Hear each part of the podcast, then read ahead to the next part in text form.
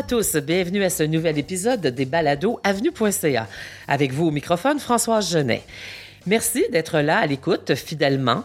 Aujourd'hui, je vous propose le premier d'une nouvelle série d'entretiens, les entretiens vagabonds. Vous l'avez deviné, il sera question de voyage, d'une part parce qu'on a tous envie de s'évader, de rêver à défaut de s'envoler, mais aussi parce que sur avenue.ca, on aime les voyages, les escapades et on en parle d'abondance. Et on en parle bien parce que c'est nul autre que la journaliste voyage Marie-Julie Gagnon qui signe presque tous les textes de notre section Partir depuis juin 2015. Pour nos balados, je lui ai lancé quelques questions auxquelles je l'ai invité à répondre à partir de ses expériences et de sa vision personnelle.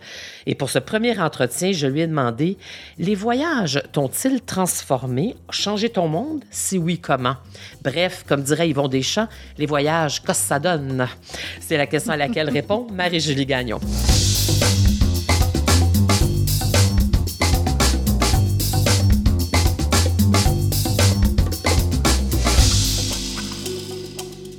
Je prends le temps avant de nous lancer dans le sujet du jour de vous rappeler qu'Avenue.ca est une initiative du réseau FADOC et que nous enregistrons au studio du Montréal Cowork. Je vous rappelle que tous les liens utiles pour les contenus que nous évoquerons pendant l'entretien sont dans le descriptif de l'épisode. Marie-Julie Gagnon, bonjour. Bonjour, François Genet. Ça va? C'est donc bien excitant de faire un voyage avec toi. oui, que de temps, que de textes depuis cette première rencontre dans mon bureau en 2015. C'est fou comment le temps file. 2015. Oui. Wow, il y en a eu des voyages aussi depuis. Oui. Oui, effectivement, parce que Marie-Julie m'écrit, elle est sur un côté de l'océan, de, de l'eau, deux, trois jours plus tard, elle est sur un autre continent. Un peu plus tranquille depuis deux ans, quand même. oui, tout à fait. C'est pour ça qu'on se fait plaisir et qu'on va se rappeler des souvenirs et qu'on va parler de voyage juste pour le plaisir d'en parler, étant donné qu'on ne peut pas voyager autant qu'on voudrait. Marie-Julie, j'ai envie de procéder, bon, rapidement, ton parcours, les gens te connaissent, mais au cas. Alors, journaliste, chroniqueuse et autrice, tu travailles dans le monde des médias depuis 25 ans, donc presque 15 comme voyage, journaliste voyage tu as même créé en 2008 l'un des premiers blogs de voyage de la francophonie, de la francophonie Taxi Brousse. C'est là que je t'ai découverte d'ailleurs. Tu as publié une douzaine de livres, dont le plus récent que j'ai adoré et dont j'ai parlé d'abondance sur avenue.ca. Que reste-t-il de nos voyages aux éditions de l'Homme 2019? Et D'ailleurs, c'est un peu ce livre-là qui m'a mis sur la piste de ce sujet d'aujourd'hui. Ça vient d'où cette passion pour le voyage? C'est de la famille? Eh non, tellement pas. En fait, j'ai les parents les plus sédentaires du monde, Françoise. Moi, j'ai vraiment grandi dans un rang au lac Saint-Jean et c'était quelque chose de complètement, pour moi, euh, c'était même pas dans l'océan de mes possibilités de voyager un jour parce que ça faisait pas partie de mon univers, tu sais. Ce que je voyais, moi, c'était, par exemple, une voisine qui allait à Old Archer avec ses parents en auto, puis je trouvais ça super exotique. Vraiment. pour moi, j'étais comme, wow, je me disais, si j'allais un jour à Paris, tu sais. J'avais ce genre de rêve-là qui, sont, qui est quand même assez modeste quand on y pense aujourd'hui. Euh, donc, c'était pas vraiment quelque chose que, que j'envisageais. Par contre, j'étais passionnée par la lecture, j'étais passionnée par le cinéma, la télé. Je me gavais euh, de tout ce qui me tombait sous la main, qui m'amenait à voyager puis à découvrir des choses. Je pense vraiment que c'est parti d'une curiosité. Puis il y a des profs aussi au secondaire qui m'ont vraiment allumé en me parlant de leur voyage. Euh, je me rappelle, en secondaire 2, on étudiait la Grèce, l'Égypte, et j'avais un prof qui était allé.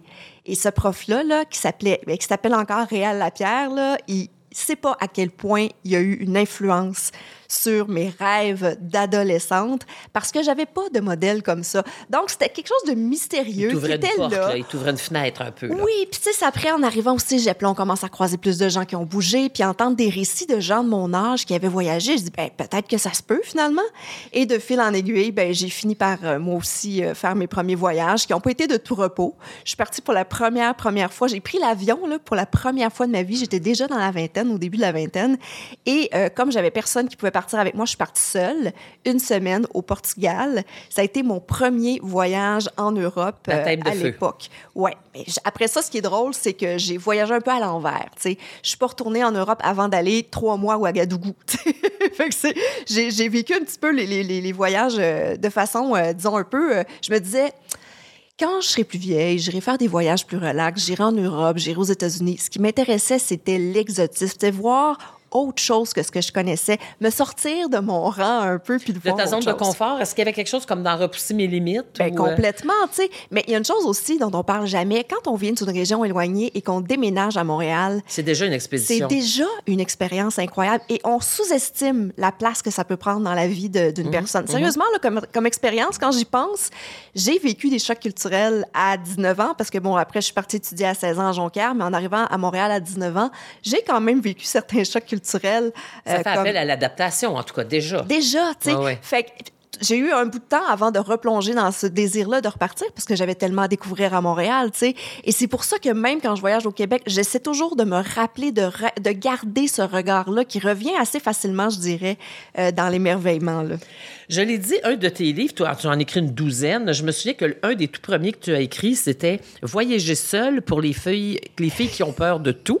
C'est le voyage pour les filles qui ont peur de tout. Ouais, Ouais, c'est ça, le voyage, seul, ouais. le voyage pour les filles qui ont peur de tout. C'est ça. Et euh, on, on avait fait une entrevue vidéo avec Claudia La Rochelle et, Oui. et toi et ton, ta co-autrice, Ariane Delorme, Martin ouais. Delorme. Et euh, là, le dernier en liste, Que reste-t-il de nos voyages, m'a profondément touchée parce que moi, j'ai vécu neuf ans à l'étranger, j'ai beaucoup voyagé. Euh, et effectivement, après tous ces voyages-là, est-ce que ça transforme euh, la vie? Est-ce que ça, ça nous laisse euh, des traces? Est-ce que ça laisse des traces? Est-ce que ça change notre vision du monde? Euh, j'ai trouvé une, la citation que j'avais mise dans avenue, sur avenue.ca lorsque j'ai parlé de ton livre. Je la, je la lis, si tu me permets. Je comprends que la vraie liberté, c'est une gaufre dégoulinante, savourée parce que ça goûte bon là, maintenant, peu importe l'image que l'autre nous renvoie de nous-mêmes. J'ai à ce moment précis la conviction que ce voyage, qui m'a tellement confronté à mes limites les premiers jours, constitue une sorte de point de départ, que je chercherai toute ma vie à retrouver ce sentiment de bien-être et d'abandon dans l'instant, parce que le temps m'appartient et que je m'appartiens. C'est très beau, ça. Merci. Ben, C'est un ça, moment fondateur, donc. C'est ça, c'est mon premier voyage au Portugal. J'étais seule à Lisbonne et pour vrai, là, ça a l'air tout facile, tout simple, mais quand je suis arrivée à Lisbonne, j'ai passé au moins trois jours à pleurer, à me dire, mais voyons, qu'est-ce que je fais là? Pourquoi je suis allée seule? Pourquoi j'ai... J'avais, j'avais l'impression d'avoir tout chez moi, tout à la maison, puis je comprenais pas ce que j'étais allée chercher là-bas. Puis je l'ai compris à ce moment précis, puis c'est toujours des choses super niaiseuses qui, en bout de ligne, nous marquent le plus en voyage, je trouve. J'étais sur la rue, je revenais de la plage, il pleuvait, je m'étais acheté une gaufre, puis ça se mettait à dégouliner, j'avais du chocolat partout. Puis il y a un monsieur qui m'avait juste pointé que j'avais du chocolat sur le bord de la bouche. Puis j'ai ressenti une espèce de bouffée de liberté de me dire Hey, je m'en fous tellement, je suis juste bien. Cette espèce de sentiment-là, ça a été comme une espèce d'épiphanie de me dire c'est ça que je suis venue chercher, c'est ce sentiment-là. Puis moi, je suis une personne très anxieuse dans la vie. Là. J'ai, comme c'est pas pour rien, le titre euh, Le voyage pour les filles qui ont peur de tout.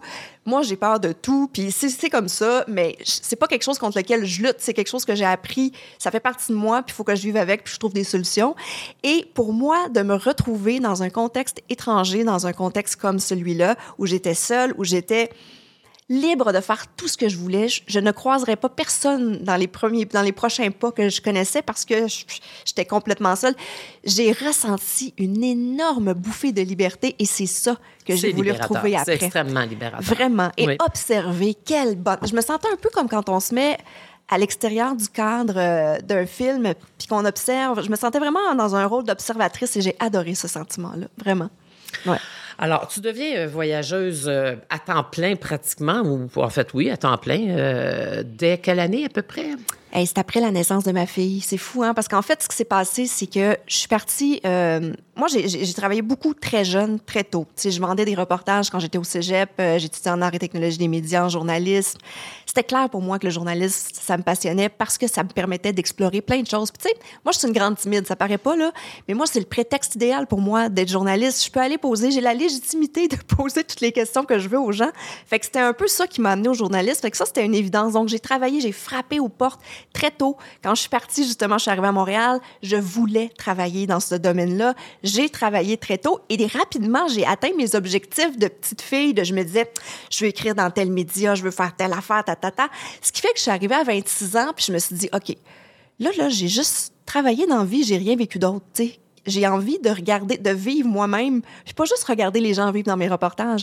Donc, j'étais à ce moment-là dans une émission de télévision quotidienne qui s'appelait La Revanche des Nerds. Et au moment de renouveler mon contrat, j'ai dit à la, à la productrice, ben, je reviendrai pas l'année prochaine. Elle dit, ah non, pourquoi? Je dis, ben, parce que je pars en voyage. Elle dit, tu vas où? J'ai dit, je le sais pas, mais je pars un an. C'était clair pour moi que j'avais besoin de vivre une parenthèse comme ça dans ma vie. De, parce que j'étais allée quand même trois mois à Ouagadougou, mais j'avais pas vécu euh, une longue, longue période. Euh, puis, d'être transplantée puis d'avoir un regard différent. Donc oui, je suis partie à ce moment-là pendant un an et demi. Est-ce que, c'est est -ce que c'est ça qui t'a le plus transformé? Complètement. Être longtemps ailleurs, ça te permet d'avoir un regard tellement différent sur ta culture. Ça te permet de te délester de tout le poids à la fois de ton éducation, de ta culture, de tout ce que tu prends pour des évidences. Puis tu es obligé de te réapproprier des codes que tu maîtrises pas. Et pour moi, là, sincèrement, je sais aujourd'hui, en date de, même si la Marie-Julie de 2021 est toujours, 2022, je me trompe toujours d'année avec cette période bizarre, de 2022 est toujours une anxieuse, bon, TDAH, euh, nommez tout ce que vous voulez comme étiquette. Je sais que je peux me sortir d'à peu près n'importe quoi parce que je me suis sacrée dans des situations pas possibles exprès. ça a été ça pour moi, le voyager longtemps. Être à Taïwan pendant un an et demi, enseigner à des ados, je comprenais pas les codes sur place. Euh, il y a tellement de choses. J'étais illettrée. Euh, donc, tout ça, ça m'a vraiment permis de m'adapter. Hey, je, me, je me rappelle une fois, là, j'étais allée en vacances dans une petite, une petite ville perdue, là, euh, au bord de la mer. Puis, il y avait très, très peu d'étrangers euh, au moment où je voyageais là-bas, en tout cas. Et je prenais le train et je à un moment donné, il fallait que je descende, je prenais un autre autobus. Comment je fais pour savoir c'est où? Moi, le chauffeur parle pas anglais. Il fallait que j'essaie de décoder les... Les, les, euh, pictogrammes? Oui, puis c'est euh, le chinois compliqué qu'on appelle. À Taïwan, c'est pas les caractères simplifiés comme en Chine continentale. J'ai vécu des péripéties à la tonne et il y a toujours des solutions. Ça donne plein de, de choses loufoques. Ça donne beaucoup de matériel pour écrire aussi. J'en ai tiré un livre après. Donc, ça fait partie aussi des choses. J'avais besoin de vivre des affaires. C'est pour ça que je voulais voyager. Parce qu'il faut faire une différence entre... C'est justement des vacances, un voyage touristique où on va pour un mois, trois semaines, six semaines, et euh, s'installer à demeure avec euh, un projet de vie pour plus qu'un an, ça, ça fait toute une différence. Je ne sais pas si tu vas être d'accord avec moi, j'ai un peu vécu ça, on le sait. Au Liban euh, pendant neuf ans quand même. Oui, je suis débarquée dans un pays au lendemain de la guerre. Euh, où j'allais m'installer, j'ai trouvé que les trois premiers mois avaient été extrêmement difficiles parce que j'ai passé trois mois à n'être que confrontée à mes limites. Mm. Mon ignorance, mes préjugés, mes peurs, euh, mes limites. Mm. Euh, trois mois donc à apprivoiser toutes sortes de choses, mais finalement, sans t'en rendre compte, tu surmontes chacun de ces obstacles-là. Après ça, de trois à six mois, tu commences à trouver que tu es pas mal bonne, tu, commences à te faire confiance, à, à avoir envie d'explorer davantage, tu te laisses un peu plus aller. Et après les six derniers mois, là, tu es vraiment installé. Et est-ce que tu as vécu ça un peu comme ça? C'est tellement ça. Je te dirais, moi, c'était vraiment un bon, bon deux mois. Puis il faut dire aussi, quand je suis arrivée à Taïwan, je suis arrivée là-bas dans un contexte où euh, j'avais envie de faire autre chose complètement. Donc, je suis allée enseigner l'anglais, une langue que je maîtrise euh, avec un accent du lac Saint-Jean. Toi aussi? j'ai un petit peu honte quand même aujourd'hui parce que j'ai vraiment un gros, gros accent quand je parle anglais. Mais j'enseignais à des niveaux quand même très bas. Faut le dire, là, des niveaux de base. Le, le, B à bas du... Exactement. Le B et B. Exactement, tu sais. Puis euh, je me souviens même plus pourquoi je te disais ça. Tu vois, j'ai perdu le fil déjà. Parce que on disait qu'on était confronté à nos limites dans les premiers mois. Oui.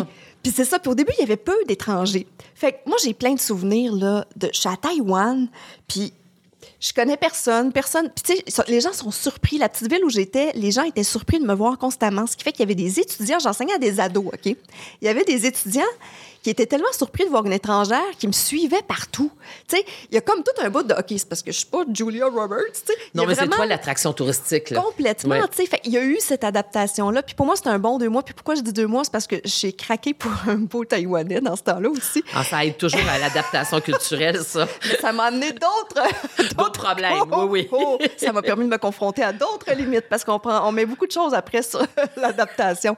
Mais tout ça pour dire que oui, la capacité d'adaptation, je pense que c'est ce qui était le numéro un dans mon cas. Euh, pour des longs séjours, mais des courts séjours aussi. Là, j'ai vécu toutes sortes de péripéties en Inde, dans toutes sortes, au fil des voyages euh, au Mali, euh, dans des contextes. en fait, j'ai pas non plus choisi, faut dire, les solutions faciles en voyage. J'avoue que je, je naviguais assez bien dans le chaos et malgré moi, je pense que je provoque un peu ça parce que j'aime vraiment quand il y a des péripéties. Ah mon Dieu, ma soeur pourrait t'en parler. Je pense qu'elle se rappellera toujours de notre voyage en Inde. Il y a quelque chose qui se passe, puis on dirait que c'est là-dedans que j'excelle. sais, quand, je vais le dire en bon, en bon français, quand tout part en couille, moi, je suis à mon meilleur, tu sais. Donc, qu'est-ce qui a changé principalement après ce voyage-là d'un an et demi? Comment tu t'es sentie transformée par rapport à ça? D'abord, tu as pris des décisions en revenant au bout ah, d'un oui, oui, oui. Mais, mais, apprendre à relativiser, Françoise, ça a tellement, beaucoup, beaucoup d'humilité. Et moi, là, je suis arrivée à Taïwan en me disant, hey, j'étais contente, moi, d'écrire à 20, 21 ans dans la presse. Tu des médias qui, pour moi, étaient vraiment aïe, aïe, j'ai fait ça dans ma vie. Je me trouvais bien, bien, bien, bien hot. Là, j'arrive à Taïwan, OK? Tu sais-tu, il y a combien de monde à Taïwan, puis combien il y a de lecteurs, leurs journaux? puis, tu sais, j'avais eu des, j'avais des, je faisais des, des, reportages à la pige parce que j'ai pas pu m'en empêcher. Il y avait trop de beaux sujets partout, fait que c'était plus fort que moi. Puis j'avais recommencé à écrire. Puis là, je me présentais, puis je disais, oui, c'est un reportage pour le journal de la presse. Et il y a personne qui savait c'était quoi ça, la presse. Ça m'a vraiment permis de relativiser c'est quoi, avec quoi on mesure le succès? Ça, ça a été une grande, grande leçon d'humilité. Euh, de prendre un recul aussi sur les choses auxquelles j'accordais l'importance qu'il n'y en avait pas du tout. Exemple? J'ai tout vendu mon linge. J'avais du linge, François, c'est ridicule. J'étais vraiment cette fille qui avait beaucoup trop de vêtements. juste avant d'aller à Taïwan, j'avais voyagé au Japon, puis c'était mon premier voyage en Asie, fait que j'en avais profité. Thaïlande, tout ça. Mais qu'est-ce que je faisais? J'allais magasiner, je trouvais ça vraiment cool. Mais voyons, j'ai tout vendu ça, moi, avant de repartir un an et demi euh, à Taïwan, tu sais. J'ai comme eu un moment donné où une bulle au cerveau de me dire j'ai pas besoin de tout ça, je peux vraiment mettre ma vie dans un sac à dos. Bon, après, on apprend à relativiser, puis après ça, on se crée de nouveaux besoins, la vie étant ce qu'elle est. Là. Mais, mais ça m'a euh, franchement euh, amené ça aussi à relativiser pas mal de choses.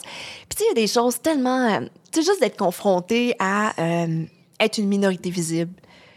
Ça aussi, c'est quelque chose auquel Être une analphabète. Ouais, Ouais, puis tu sais, j'ai parlé beaucoup de Taïwan, mais quand je suis arrivée à Ouagadougou, ça c'était mon premier vrai gros voyage. C'est sûr que dans ces situations-là où on se trouve pour la première fois comme minorité visible, il y a un moment où on a un choc aussi, puis on, on est, on est vraiment visible.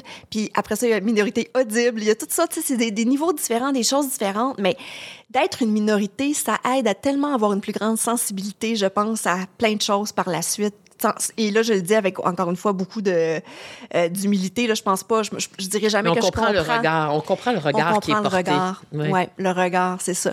Puis, moi, la première, tu sais, j'adore entendre des accents de partout. Je suis la première qui est charmée par ça, mais je suis la première qui est gossée quand je vais à Paris puis qu'on me fait remarquer que j'ai un accent, tu sais. Fait que j'essaie d'être beaucoup plus sensible aussi à toutes ces choses-là. Puis on parle beaucoup de micro-agressions aujourd'hui, tu sais. Je pense que des fois, on va, on va très, très loin là-dedans. Puis je suis assez d'accord des fois que ça dérape. Mais je pense que j'ai une plus grande sensibilité à beaucoup, beaucoup de choses, beaucoup de questions. Puis je le remarque aussi chez les gens autour de moi qui ont, qui ont voyagé pour des longues périodes. C'est pas juste, c'est une chose, tu le dis, de partir une semaine, puis puis euh, en vacances dans un ben, tout compris. Je, je, ne minimiserai pas les dégâts du verglas, de la crise de, du ah, verglas de 1998. J'étais dans un, un, séjour court ici, entre deux longs séjours euh, au Liban. Et euh, un des premiers matins de, de reportage, j'entends à la radio, c'est Beyrouth à Montréal. Et moi, j'arrivais de Beyrouth et c'était pas Beyrouth, Montréal, croyez-moi. Alors, tu sais, une catastrophe naturelle de l'ampleur du verglas avec un gouvernement qui s'occupe de toi, l'armée qui est à ton service, des services sociaux qui se mettent sur place. Je ne minimise pas, encore une fois, les dégâts, les, les traumatismes que certaines personnes ont pu vivre. Mais ça, ça a duré trois semaines, puis le gouvernement s'occupait de la population. Alors, quand j'ai entendu que Montréal, c'était Beyrouth, je me suis dit, alors là, vraiment, euh, il y a aussi les réalités. Hein, on voit aussi, puis je ne sais pas si ça te fait ça, notre vision de la lorgnette par laquelle on nous montre le monde. Euh, bon, il y avait beaucoup de bombardements au Liban pendant que j'y étais. Les gens s'inquiétaient ici, mais je disais attention parce que la télévision, c'est un, cercle d'environ 25 sous sur une réalité qui est large, qui est énorme. Donc, euh, est-ce que tu as, eu l'impression ben, de... Tellement. Françoise, j'ai vécu le 11 septembre 2001 alors que je vivais à Taïwan et je vais toujours me souvenir le lendemain ben, premièrement, je me rappelle aussi où j'étais au moment où je l'ai appris. Je, me rappelle de tous les détails euh, profondément. Là, j'étais dans un café Internet. Pour moi, c'était le soir, puis ici, c'était le matin. Puis j'étais en train de parler avec un ami qui m'a dit, Marjolie, faut que tu ouvres une télé. Là, ça n'a pas de bon sens ce qui se passe en ce moment.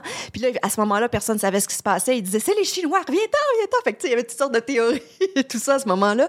Mais la couverture médiatique, le lendemain, c'était tellement, c'était rien. Tu sais, je veux dire, c'était, oui, on en a parlé, là, c'est sûr, on en parlait, mais c'était jamais aussi fort qu'ici. C'est comme, c'était une chose parmi tant d'autres, tu sais, dans, du regard vu de l'Asie. Puis de la même façon que ma seule manière de m'informer, de me tenir informée, c'était par CNN. C'était la seule chaîne en anglais que je pouvais écouter. J'ai détesté profondément la couverture médiatique de CNN pendant tout ça. Je trouvais que c'était ah les Américains, non non non. Je me sentais dans un mauvais film américain, tu sais. Fait que ça a été pour moi aussi une autre prise de conscience euh, au niveau journalistique, je te dirais? Bien, comment la déformation, parfois, euh, sans, sans, le vouloir, hein, s'il n'y a rien d'intentionnel, mais la caméra déforme, ne veut, veut pas, ne serait-ce que par la limite de l'objectif, oui. déforme la réalité qui est beaucoup plus large et beaucoup plus complexe. Et, euh, donc, le prisme culturel aussi, par lequel tu, oui, oui, la les lunettes, tout les ça lunettes, aussi, les ça, lunettes, ça, change énormément, le regard que tu as là-dessus. Moi, j'étais à côté d'un camp palestinien euh, le, Oh, le 11 mon septembre. Dieu. Moi aussi, j'ai eu une autre perspective que, les- que les gens d'ici, croyez-moi. Ah oui, hein? oui, c'était, c'était autre chose. faut faire un podcast, un balado là-dessus complet, Françoise.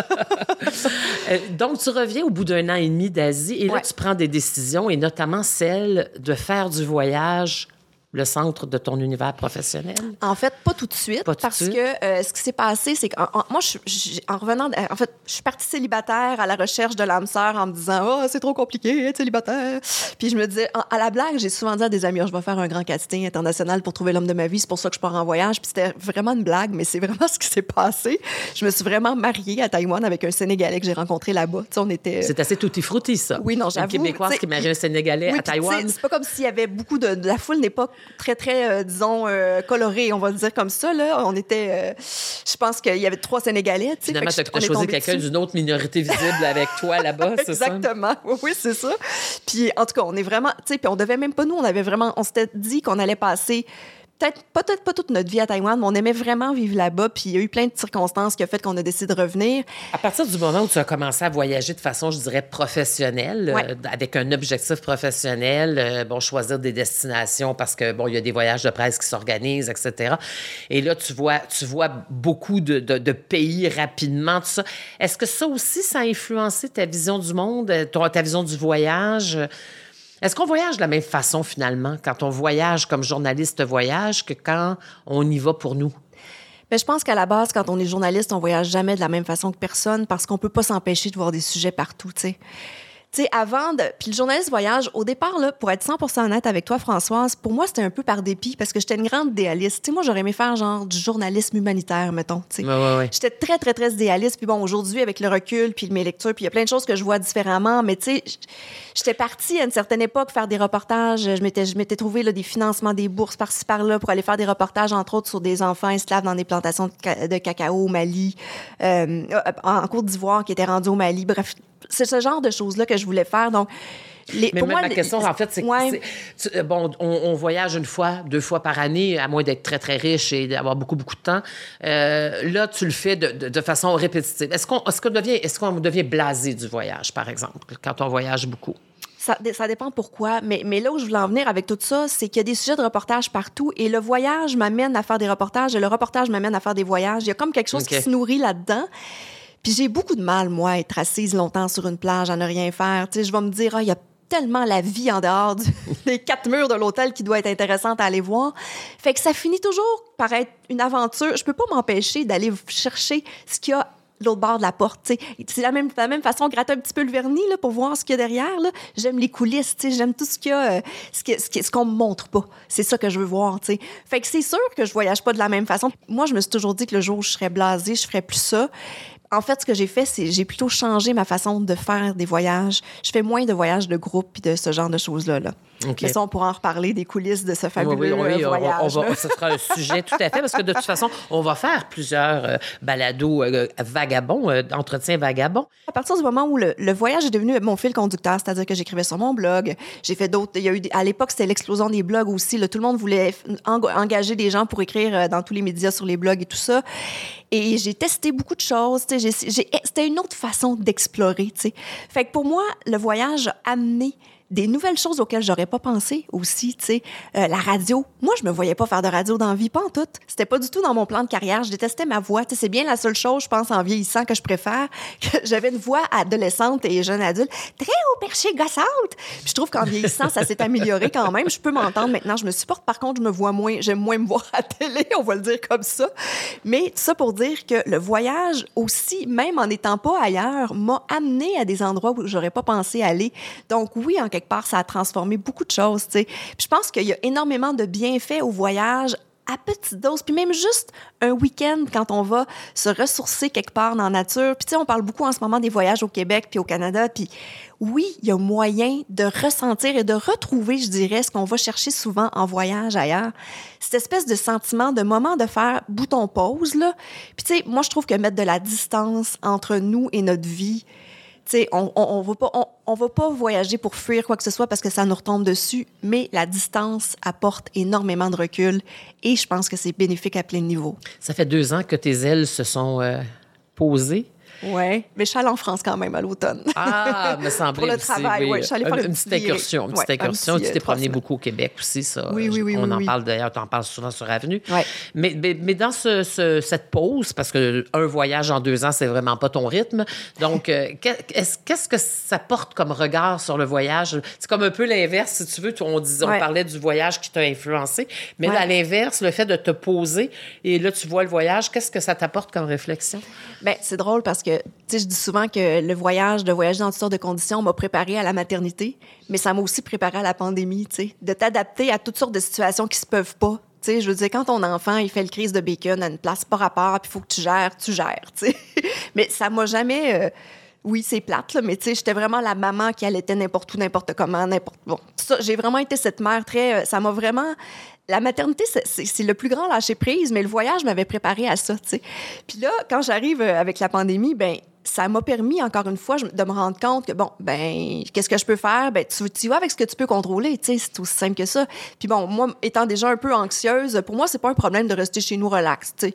J'avais, au, contraire, j'étais assez bien dans mon petit cocon familial parce qu'il faut dire que, bon, je, suis bien avec ma famille, tu sais. C'est là où tu réalises aussi, tu sais, je suis trop partie aussi. Je suis partie beaucoup, euh, alors que ma fille était quand même assez jeune. Je pense que ça, ça, ça m'a permis d'atteindre un, un espèce d'équilibre dans mon déséquilibre, puis j'en avais besoin. Puis je pense que ma fille et mon mari en ont bénéficié d'une certaine façon parce qu'ils ont une excellente relation aussi.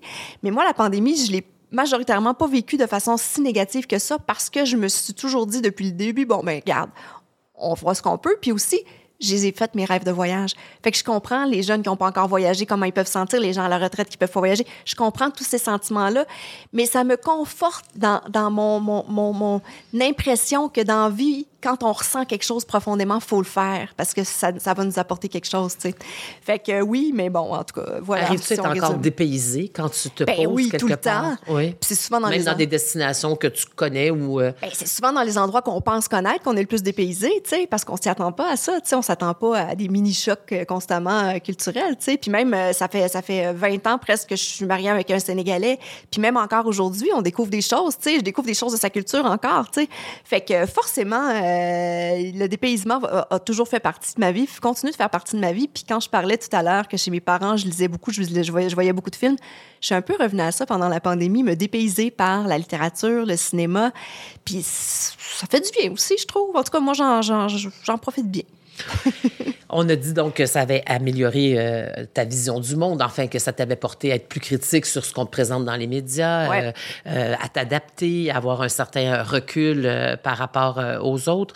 est-ce que, est-ce que toi, tu as l'impression que, par exemple, quand tu as vécu un an et demi ailleurs, est-ce que par notre, notre présence ailleurs, est-ce que tu as, l'impression parfois qu'on qu'on déforme ce que eux sont en train de vivre? Tu sais, le, le, tourisme à, à, ah, l'outrance, c'est, je pense à Venise et ces énormes euh, paquebots, là, c'était tellement terrible. Est-ce que parfois il y a des retenues comme ça qui... Euh, écoute, j'aurais tellement, j'aurais des heures et des heures et des heures à dire là-dessus, là. Oui, puis euh, il y a tellement de choses auxquelles on pense pas. Euh, tu sais, je te disais que mon, ma vision de l'humanitaire aussi s'est transformée au fil du temps. Euh, ça aussi, c'est des questions qui m'ont vraiment taraudé. Tu sais, comment l'aide humanitaire, est-ce que ça aide, est-ce que ça aide pas? C'est des choses qui me... Encore aujourd'hui, j'ai du mal à prendre une position claire là-dessus parce qu'il y a tellement de choses qui sont faites tout croche, puis qu'on sait, qu'on voit que ça donne rien. Puis il y a tellement de choses qui sont faites avec des bonnes intentions, puis qui finalement apportent euh, plus de, de, de tort qu'autre chose, tu sais. Euh, tout ça, oui, puis le surtourisme, c'est sûr que ça laisse des ravages. En même temps, c'est une industrie qui fait vivre beaucoup de monde. Donc, ça aussi, moi, je suis toujours... de faire la part des choses. C'est hein? extrêmement complexe. Puis ça fait, pour, euh, en toi et moi, ça fait des mois que je travaille sur ces questions-là pour un projet de livre qui va sortir un an plus tard que prévu parce que là, à un moment donné, moi aussi, il faut que je me repose. Mais euh, c'est des questions que je veux creuser et que je veux mieux comprendre. Mais c'est, mais c'est pas tout noir ni tout blanc. Et je pense surtout qu'il faut demander l'avis de la population. Quand le surtourisme, oui, euh, oui, de l'extérieur, parfois, ça semble dramatique, mais quand tu poses la question aux gens, il y a des raisons aussi, puis il y a des gens, qui, en tout cas, j'ai du mal à trancher une... Euh, franchement, je pense qu'il faut être nuancé dans nos, nos, réflexions et nos propos, et ça manque beaucoup, la nuance. Dans Es-tu une meilleure voyageuse aujourd'hui qu'il y a... Est-ce que tu t'es améliorée comme voyageuse? ça dépend, ça, c'est très drôle. C'est comme quand on me demande mon âge, ça dépend des jours, je te dirais. Quel âge t'as? Ça dépend des jours. Tu voyages-tu bien, mais pas sûr. Euh, je te dirais que c'est drôle parce que j'avais oublié comment faire ma valise quand je suis retournée en France l'automne passé. Tu sais, je suis pas, je suis pas. Euh, je pense que je, suis un peu, euh, ben, comme je suis quelqu'un de très éparpillé et de très euh, perdu dans la vie, je me fais beaucoup, beaucoup de listes. Donc, en voyage, j'ai besoin d'un million de listes pour me préparer. Mais encore une fois, j'ai appris à une fois sur place, je laisse aller les choses. Ça se passe comme ça se passe. J'essaie juste de pas me faire voler, puis j'essaie de pas me faire attaquer. Fait que c'est un peu le reste, si je me perds, ben, je vais découvrir quelque chose de nouveau. c'est un peu comme ça que je le vis. T'sais. Fait que je suis pas sûre que je suis toujours la meilleure compagne de voyage pour les gens autour de moi. Puis je suis pas sûre que je suis toujours une bonne voyageuse, euh, de la parfaite voyageuse qui va voir toutes les choses qu'il faut voir. C'est quoi ça, la parfaite voyageuse? Mais ben non, mais tu sais, ça me fait rire parce que les gens ont, toutes leur, ont tous leur liste à dire je vais voir ça, ça, ça, ça, ça. Quand j'y vais pour le travail, je, généralement, je vais avoir quelque chose, quelques pistes de choses que je veux voir, mais moi, il y a rien qui me fait plus triper que me dire je vais là où mes, mes pas me portent. Il y a, comme, tu sais, qu'on parle de vagabond. Le chemin de travers, là, puis on prend le chemin de traverse, puis on y va. Puis c'est là que tu te perds. Puis là, tu te perds, là, mais solidement. Puis là, tu es obligé de demander ton chemin à quelqu'un qui parle pas ta langue. Tu es perdu. Tu te fais inviter à souper. Est-ce comme... que c'est ça, voyager, accepter de se perdre? Ah, accepter de se perdre, puis accepter qu'on est qu'on détient pas la vérité puis qu'on n'a pas tout. Euh, c'est pas parce qu'on pense qu'on sait où est-ce qu'on va qu'on va aller là où on va, on veut aller. sais. C'est ça voyager pour moi, c'est vraiment se, se, se, se, comment, se laisser surprendre et comprendre que ben c'est pas grave si ça arrive pas comme on voulait. sais. Pour finir cet entretien fort intéressant, parce que j'aimerais ça, que vous lui voyez les yeux, les yeux pétillent, là. Elle éclaire la salle à elle toute seule. Euh, je, en quelques phrases, si tu répondais à la question de ton livre ou à la question de cet entretien, les voyages, que ça donne, je dirais plutôt, que reste-t-il de nos voyages, Marie-Julie? Bien, de façon très concrète, moi, il me reste une fille de 15 ans extraordinaire et un mari que j'aime encore plus que tout. Euh, ça, c'est déjà fabuleux, puis parce que ça c'est arrivé dans un cadre de voyage. Il me reste, euh, il me reste l'espèce de, je dirais, respect puis d'ouverture à l'autre, puis il me reste euh, l'envie de manger plein de desserts partout, tout le temps quand je voyage. Puis c'est une des affaires qui me manque le plus en ce moment, de goûter à plein d'affaires. parce que, parce que cette femme qui est toute petite devant moi, elle a la dent sucrée, on le sait. Elle, c'est une bonne, une bonne fourchette. on s'arrête là-dessus. Merci. Merci, Marie-Julie, d'avoir euh, joué le jeu avec nous. Euh, je trouve ça vraiment agréable. J'ai fait un truc avec euh, une balado avec Claudia La Rochelle de l'équipe aussi.